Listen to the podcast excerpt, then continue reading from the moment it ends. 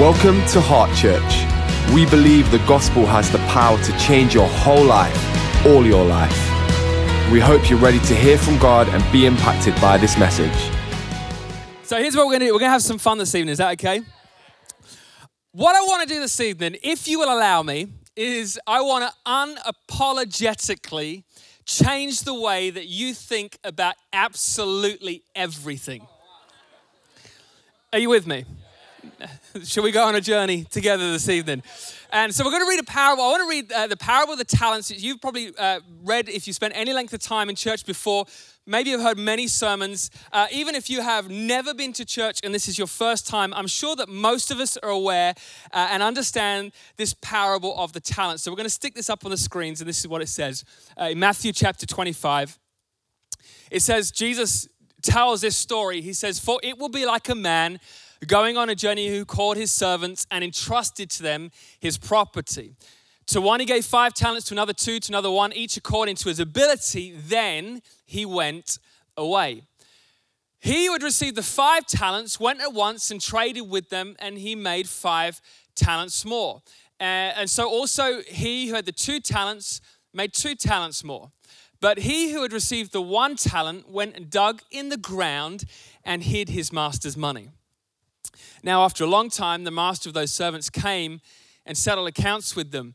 Uh, and he who had received the five talents came forward, bringing five talents more, saying, Master, uh, you've delivered to me five talents. Here I've made five talents more. His master says to him, Well done, good and faithful servant. You've been faithful over a little, I will set you over much. Enter into the joy of your master. I love those words. Enter into the joy of your master. And he also, who had the two talents, came forward saying, Master, you delivered to me two talents here. I've made two talents more. His master said to him, Well done, good and faithful servant. You've been faithful over a little, I will set you over much. Enter into the joy of your master. He also had received the one talent, uh, came forward saying, Master, I knew you to be a hard man, reaping where you've not sown and gathering where you've scattered no seed. So I was afraid, and I went and hid your talent in the ground. Here, have what is yours. But his master answered and says, You wicked and slothful servant, you knew that I reap where I've not sown and gathered where I've scattered no seed. And notice that that statement ends with a question mark. Because what I want to do this evening is I want to hang a whole sermon on a question mark. You wicked and slothful servant, you knew that I reap where I've not where I've not sown and gathered where I've scattered no seed. Then you ought to have invested my money with the bankers, and at my coming I would have received what was my own with interest. So take the talent from him and give it to him who has the ten talents. For to everyone who has will more be given, and he will have an abundance. But from the one who has not, even what he has will be taken away. Now listen to this. And cast this worthless servant into outer darkness, and in that place there will be weeping and gnashing of teeth. How about that for good news on a Sunday night? Where there'll be weeping and gnashing of teeth. I believe the original Greek is gnashing. That's how you meant to pronounce it. So here's what we're going to do this evening. I want to, instead of give you a sermon title, I want to pose a question. And I believe um, how you answer this question when you lay your head on the pillow at night will have the most profound effects on how you relate to one another, how you relate to yourself, and how you, t- how you relate to God. So here's the question I want us to pose and solve this evening Is life a gift or is life a test?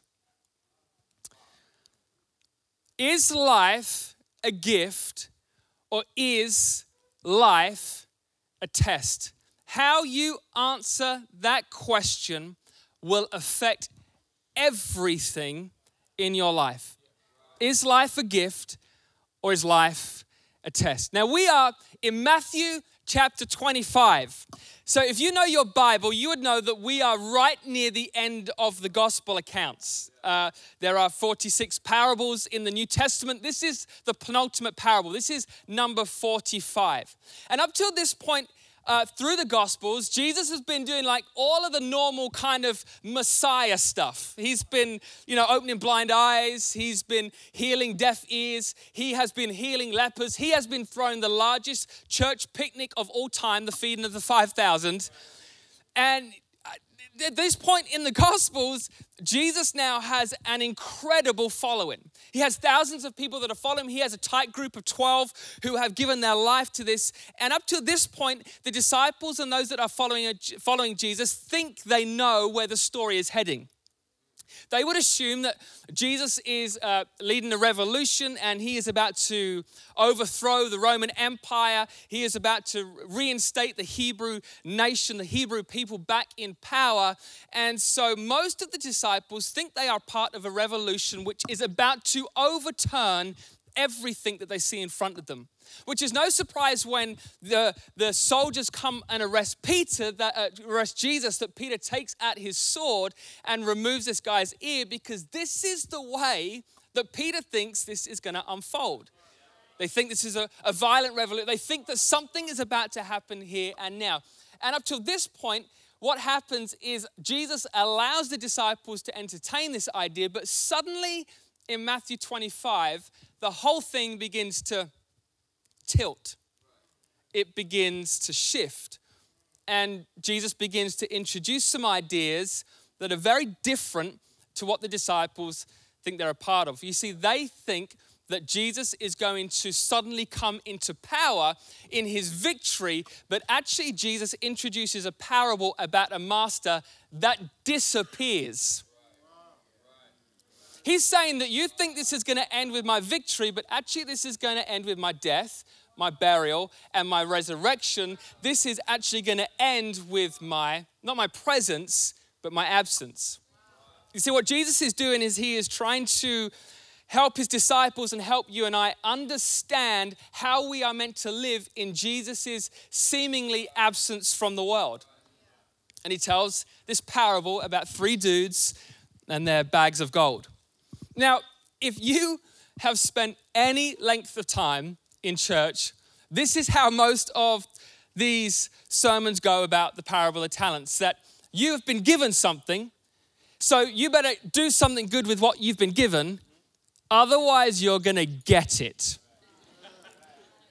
Do you know what I mean? Like you've been given some stuff, and so if you do well with what you've been given, you can go to you know, get to heaven where there's you know there's there's uh, chubby babies and fluffy clouds, but if you don't do well with what you've been given, then you're going to go somewhere where it's a slightly warmer climate. You know, where only cats and Chelsea fans belong. Some of you need to write that down.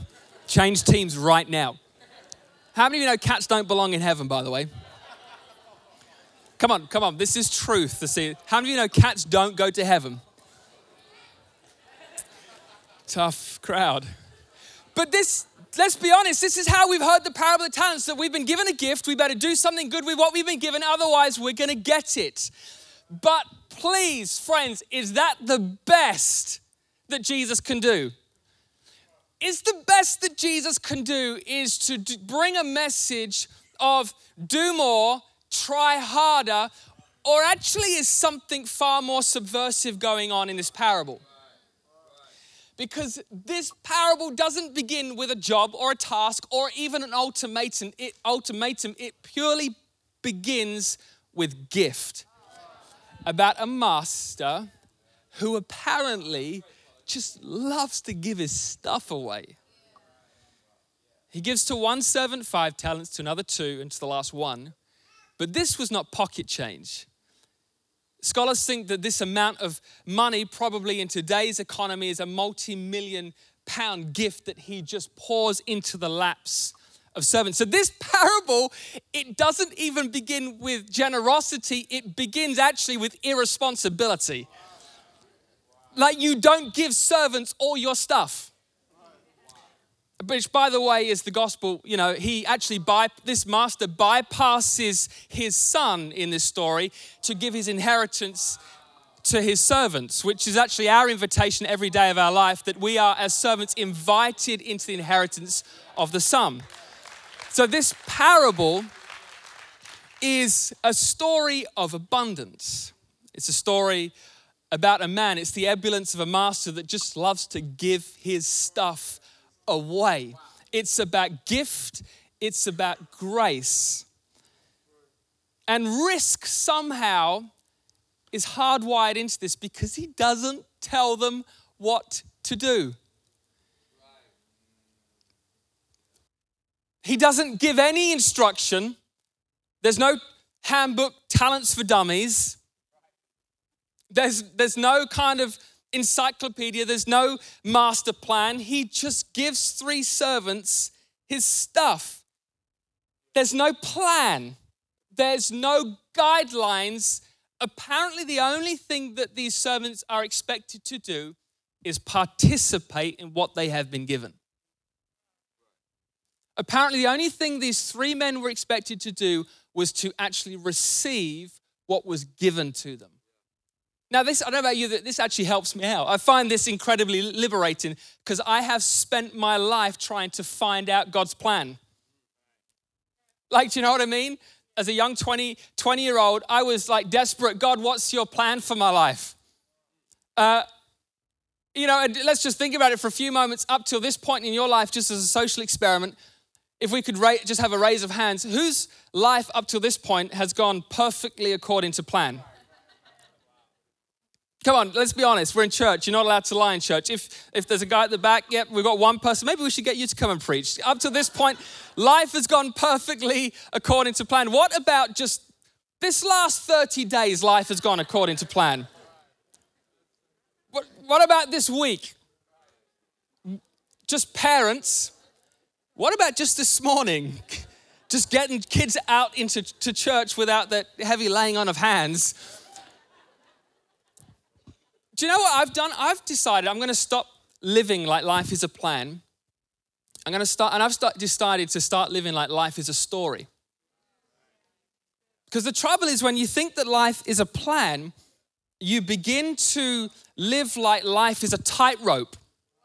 Do you know, it's like you, we can't get one step wrong in one place because we're worried that we're going to miss out on destiny.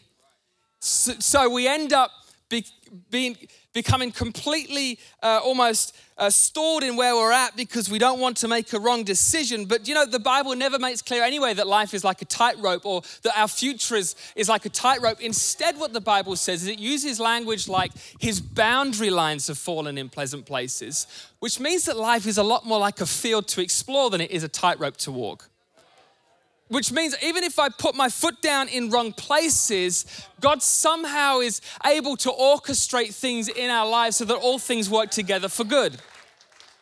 So I've decided to stop living like there's a plan and just think this is a story. And stories allow for tragedies and triumphs. It's blood, sweat, and tears. People can come into the story and people can leave the story, but ultimately, this is leading somewhere. And the beautiful thing about a story is it has far more to do with theme than it does with destination. And I actually think the New Testament, by the way, is far more to do with theme, faith, hope, and love than it is with the places that God will take you. So maybe if we would begin to live like life is a story, we would be liberated from the tyranny of thinking that there's just one plan we have to live out. No, there's far more abundance, there's far more grace, there's far more life for every single one of you than living like life is some kind of some kind of tightrope.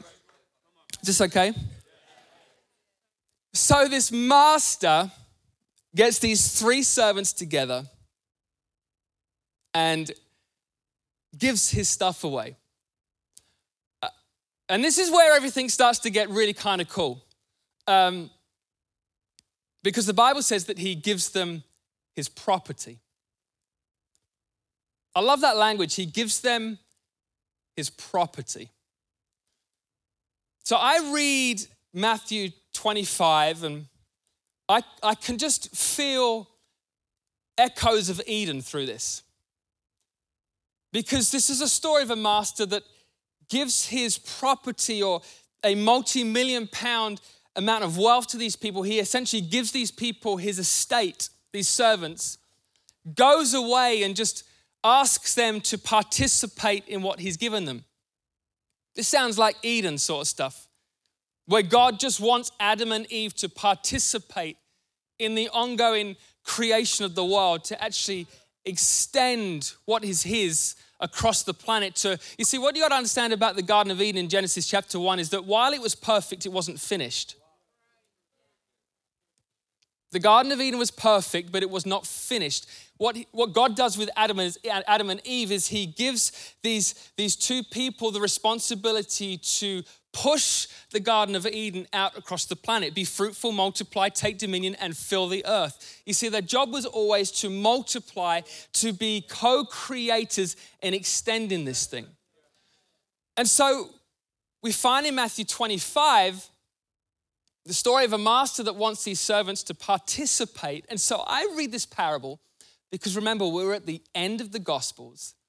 And I have to ask myself this question What does God really want? Like, what's, what's the whole point of all of this? Like, is God's vision heaven or is God's vision earth? Like, what's the whole point of it? Is, is God's vision there and then, chubby babies and fluffy clouds? Or is God's vision here and now? And because here's my question if God's vision is about getting us into heaven, why are we still here? Like, if the only goal was to get us into heaven there and then, why am I on, in Nottingham in 2009? I love this place, but I would rather be in heaven where only Spurs fans exist. Like if if the plan was to get us into heaven, why are we like did, did God fail? Or you see, is the Christian message, is the gospel there to make us more spiritual, or is it in fact there to make us more human? And if so, is the church is, is the church God's people rescued from the world, or in fact is the church God's people rescued for the world? You see, the most dominant question, if you spend any length of time in church, you'll have heard maybe preachers say, especially when they do the altar call at the end of the service, they'll say things like this like, if you were to die tomorrow, where would you wake? Are you confident you're going to go to heaven or are you going to go to somewhere where there's a slightly warmer climate? Like that's often how we're asked if you were to die tomorrow, where would you wake? But do you know the more dominant question in the New Testament that the New Testament solves is not if you were to die tomorrow, where would you wake? But if you were to wake tomorrow, what kind of life are you going to live? Is our vision, is our mission as a global church to plunder heaven, plunder hell and populate heaven? or in fact is our mission to plunder heaven and to fill earth, like the Lord's Prayer says, Your kingdom come, your will be done on earth as it is in heaven. Are you with me? Are you tracking with me? See, this is what's happening in this parable. Jesus is alluding to the fact he's about to go. He's AWOL. He's about to die. He's about to be buried. He's about to uh, resurrect himself. He's about to ascend to heaven, and he leaves these three men his estate, his home, his property to participate in and to create more of. This is, this is our life. You see, we have to, in many ways, I think a lot of our problem in church life is we've started our story in the wrong place. Often we started our story in Genesis chapter 3, which is obviously where Adam and Eve eat of the apple and, and sin enters the earth. And obviously, sin is incredibly powerful and pervasive and has completely, in many ways, destroyed what society and humanity was meant to look like. But how many of you know you don't start a story in chapter 3? How many of you know if you start a story in chapter three, you're going to tell yourself a very different narrative?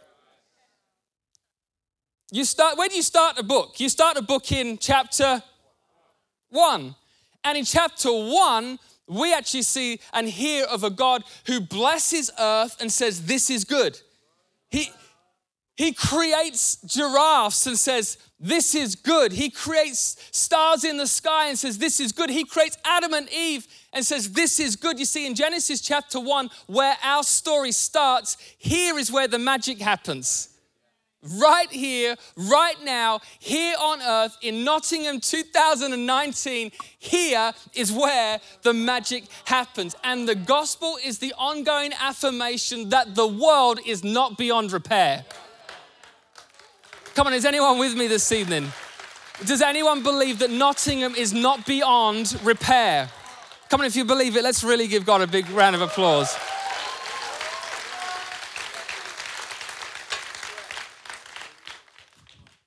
See, in Genesis 1, soil and spirit were one.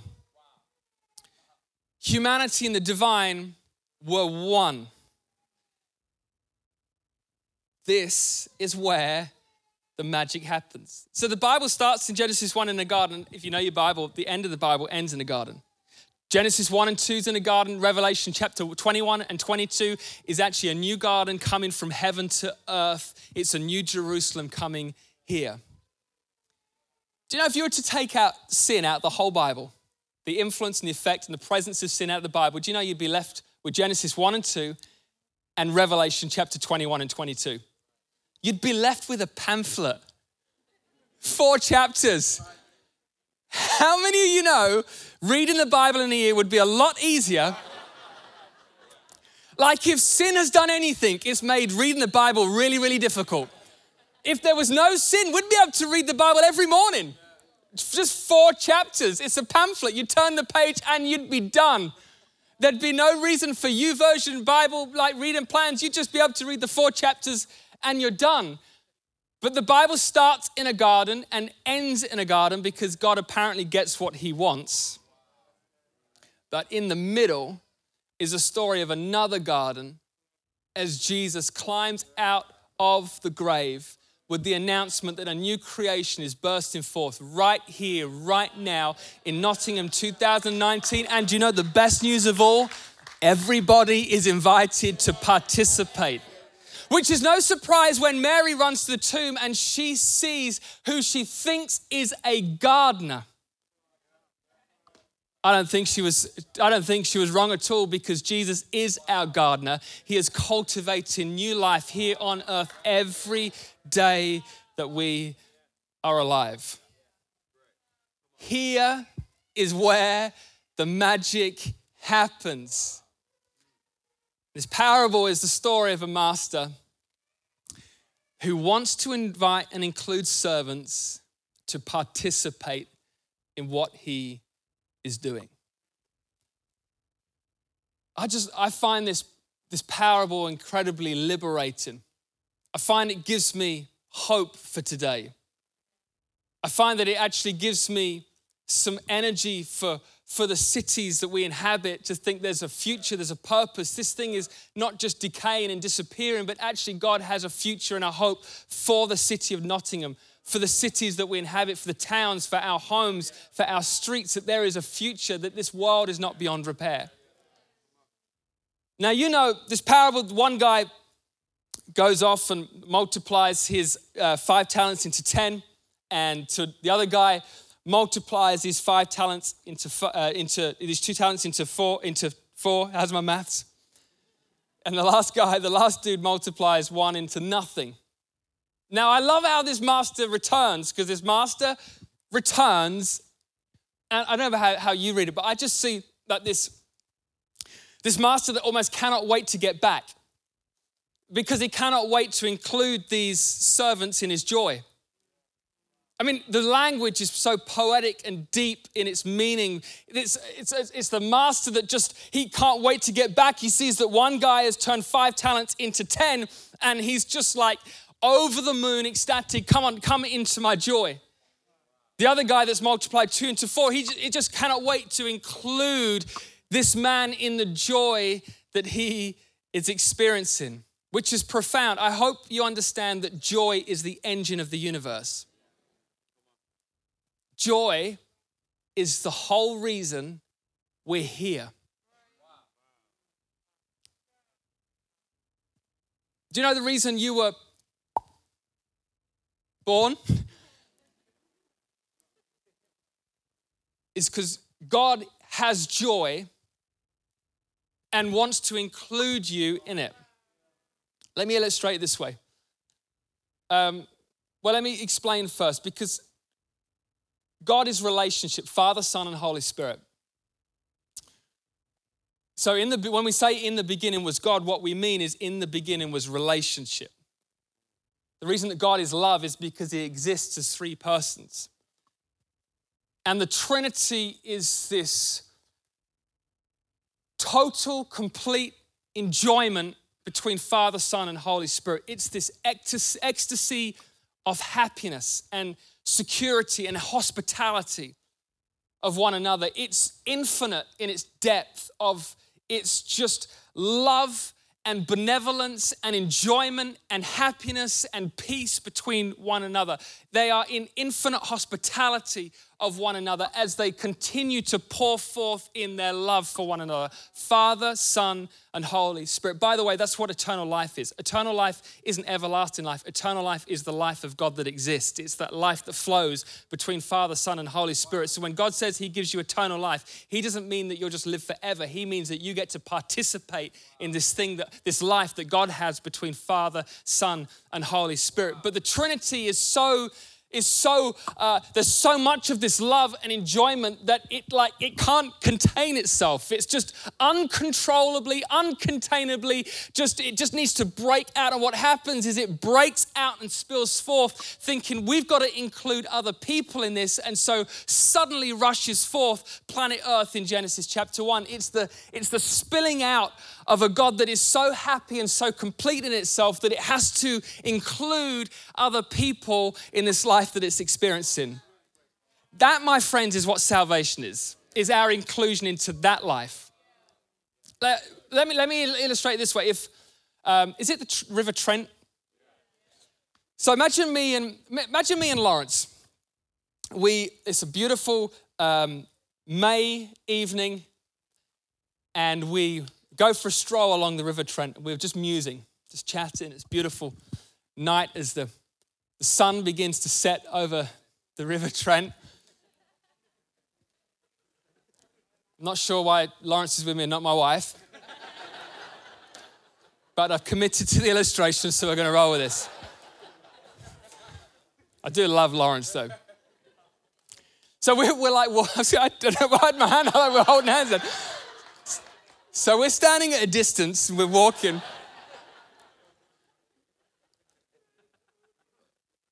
And we're, we're like just, we're talking when the sun is setting and few, just watched a few of those water rats just, just elegantly slide down into the, into the water. And if I was to turn to Lawrence and say, Lawrence, as I look into his eyes, Again, I should probably exchange this story for Beth. If I was to look into Lawrence's eyes and say, Lawrence, how, how beautiful is this moment? no, I am going somewhere. I know it's slightly awkward at the moment. But if I was to turn to Lawrence and say, How beautiful is this moment? What I'm not doing I'm not asking Lawrence for a response. All I'm doing is I am extending an invitation for him to participate in the joy that I am experiencing in this moment. It's the same way parents in the house, if you have kids here, there is nothing more of more value and joy to you than watching somebody else bend down and play with your kids with laughter on their face. Why? You, you, you are transfixed with this moment. Why? Because even at a distance, you are watching somebody else take joy in what makes you most happy. That, my friends, is the whole reason we are here. This is the whole reason for life it's the whole reason for humanity. It's the whole reason for you. You, your life is a very is the very invitation the ongoing invitation to participate in what makes God most happy.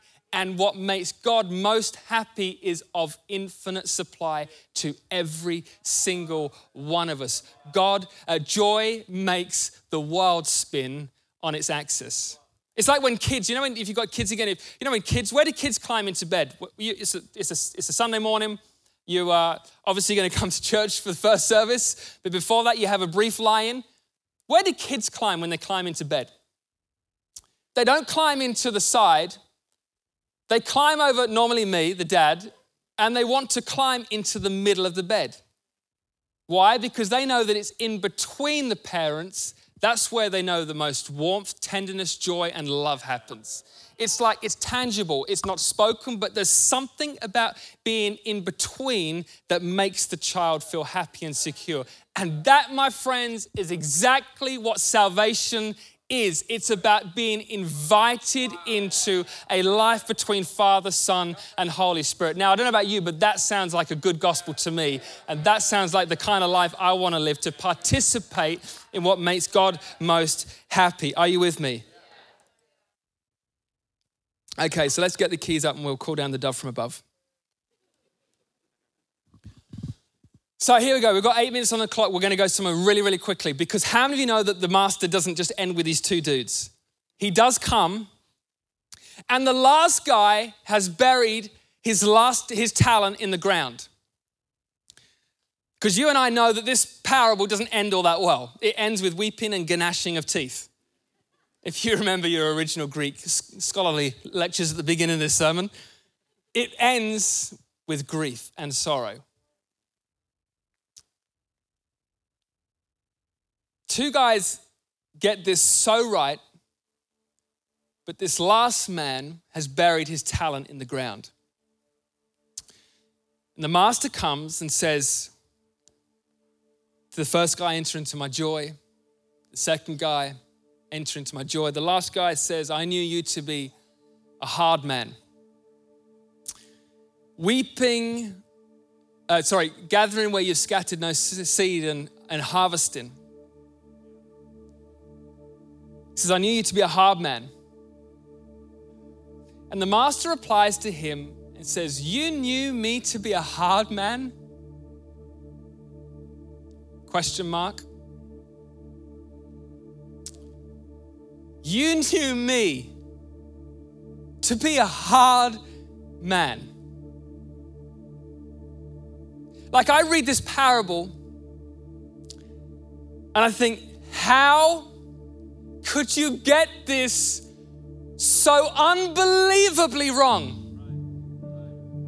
Like it starts with your master bypassing his son to give you his stuff. It starts with irresponsible generosity.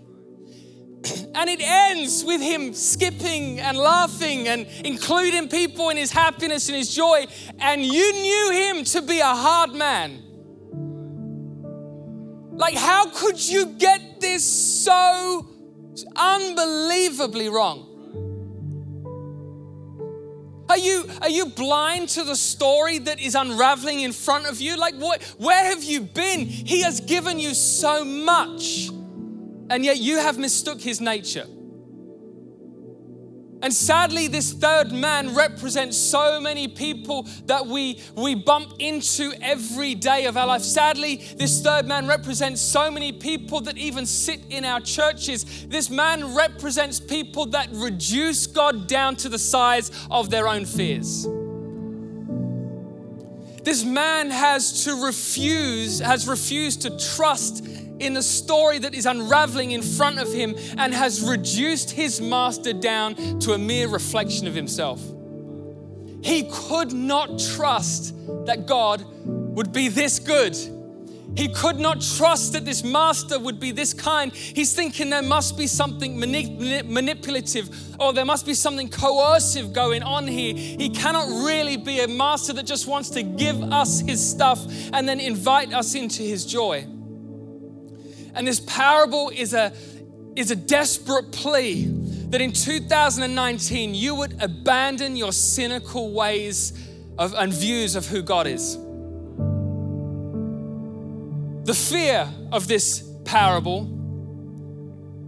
the stark reality of this parable is that God will allow us to live in the stories that we tell ourselves. The stark reality of this parable is that God will allow us to live in the paradigms that we create. But it's also underneath it, it's a desperate plea.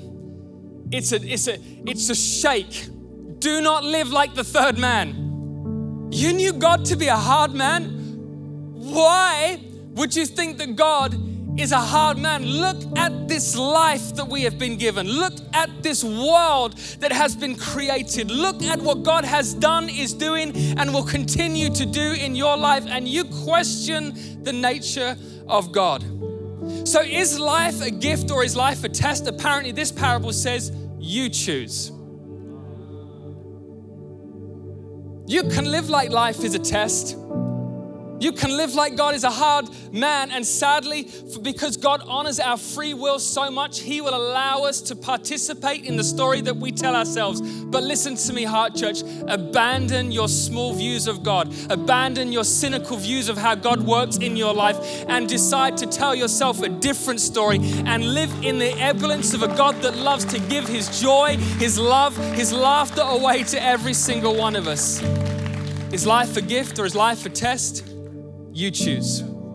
Is the universal glass half empty or is the universal glass half full? Is life rigged in your favor or is life rigged against you? You choose. You choose. You choose. God has empowered you to choose the story that you will tell yourself. Is life a gift or is life a test? I'm here to tell you that life is a gift. And everybody said, so, with two minutes, 17 seconds left, I've got three points. If you want to live like life is a gift, number one, real simple, just live. Just get on with life. Just live your life. Let me illustrate it this way. Some of you have Yankee candles in your lounge that you've had since 2003. You're like waiting for the perfect night in where your husband hasn't annoyed you one bit, which will happen never. I know because I'm married to a woman. I know that every day I annoy her. You're waiting for the pillows to be perfectly fluffed. You're waiting for the perfect night in. Go home tonight and light the candle. Because there is no night more perfect than right now. This moment right now is full of life and abundance and the generative life of God in this moment. What are you waiting for? Some of you have wedding plates and wedding cutlery. You got married in 1966 and you've never used them. Go home, get a chicken tikka masala, get out your wedding plates and just slop it out. Don't just don't even use knife, just use your hands. Just just just live. Let's be a church that lives. Number two, number two, give. Live. Number one, get live. Number two, give. Generosity makes the world spin on its axis. It makes the world go round. It's the very story of this parable. It's the very story of the gospel. It's the very story of life. Just give, just give, just give. Just live a life that just continues to give. Some of you need to give your jacket away this evening. Some of you need to give a car away. Some of you need to give some finance away. Some of you need to find uh, the, your nearest new church planter that's launching out somewhere and just. I set the whole sermon up for that moment right there. Just give. Live, give. Number three, with 10 seconds left, just laugh. Just laugh. Just, just let your shoulders just go now. Come on, just, just, just, just laugh. Just laugh.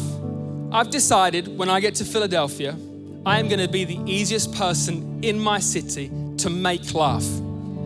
I mean, how difficult is it having conversations with people that you're just trying to just squeeze a smile out of? Just, I don't even care if your joke's not funny. I'm gonna laugh like it's the funniest thing I've ever heard. Just laugh. Some of you need to go home tonight, wake your children up, and tickle them until they vomit everywhere. I don't care if they're 33 years of age. Just, just fill your house with laughter. Do you know what will bring the city of Nottingham to this church? Is not necessarily the sound of worship, it's the sound of joy and laughter and life that spills out into this street. Is life a gift or is life a test? You choose. But I have a feeling I'm amongst friends this evening and we're going to live like life is a gift. That life is a gift, it's abundance poured into our laps. Come on, just drop your Bibles, your notebooks, your neighbor's hand. Come on, let's lift our hands to heaven right now in your seats, just with your head. With Father, I announce a spirit of joy to hit this house. A spirit of joy, a spirit of laughter, a spirit of contentment. May we be families, may we be marriages, may we be a community of followers of Jesus that are filled with the abundance of heaven in our hearts let us not live with a mean spirit and a cynical view of you, but we decide to abandon the life from hell that this is a test. Listen, you're not being tested. You are not being tested. This, you have been swept up in a story of a master that wants to invite you into his property and to extend what He is doing. So I pray now in the name of Jesus for a spirit of liberty and a spirit of freedom and for a spirit of laughter to fill this house. We decide, we make a decision right now at Heart Church. We're going to live like life is a gift and we are going to live it to the fullness in Jesus' mighty name. And everybody said, Come on, if you believe it, let's stand to our feet right now, just for 30 seconds. You've come to the end of this message. We hope you've been challenged and inspired. Stay up to date with everything going on in the life of our church by checking out our social media. Just search Heart Church UK.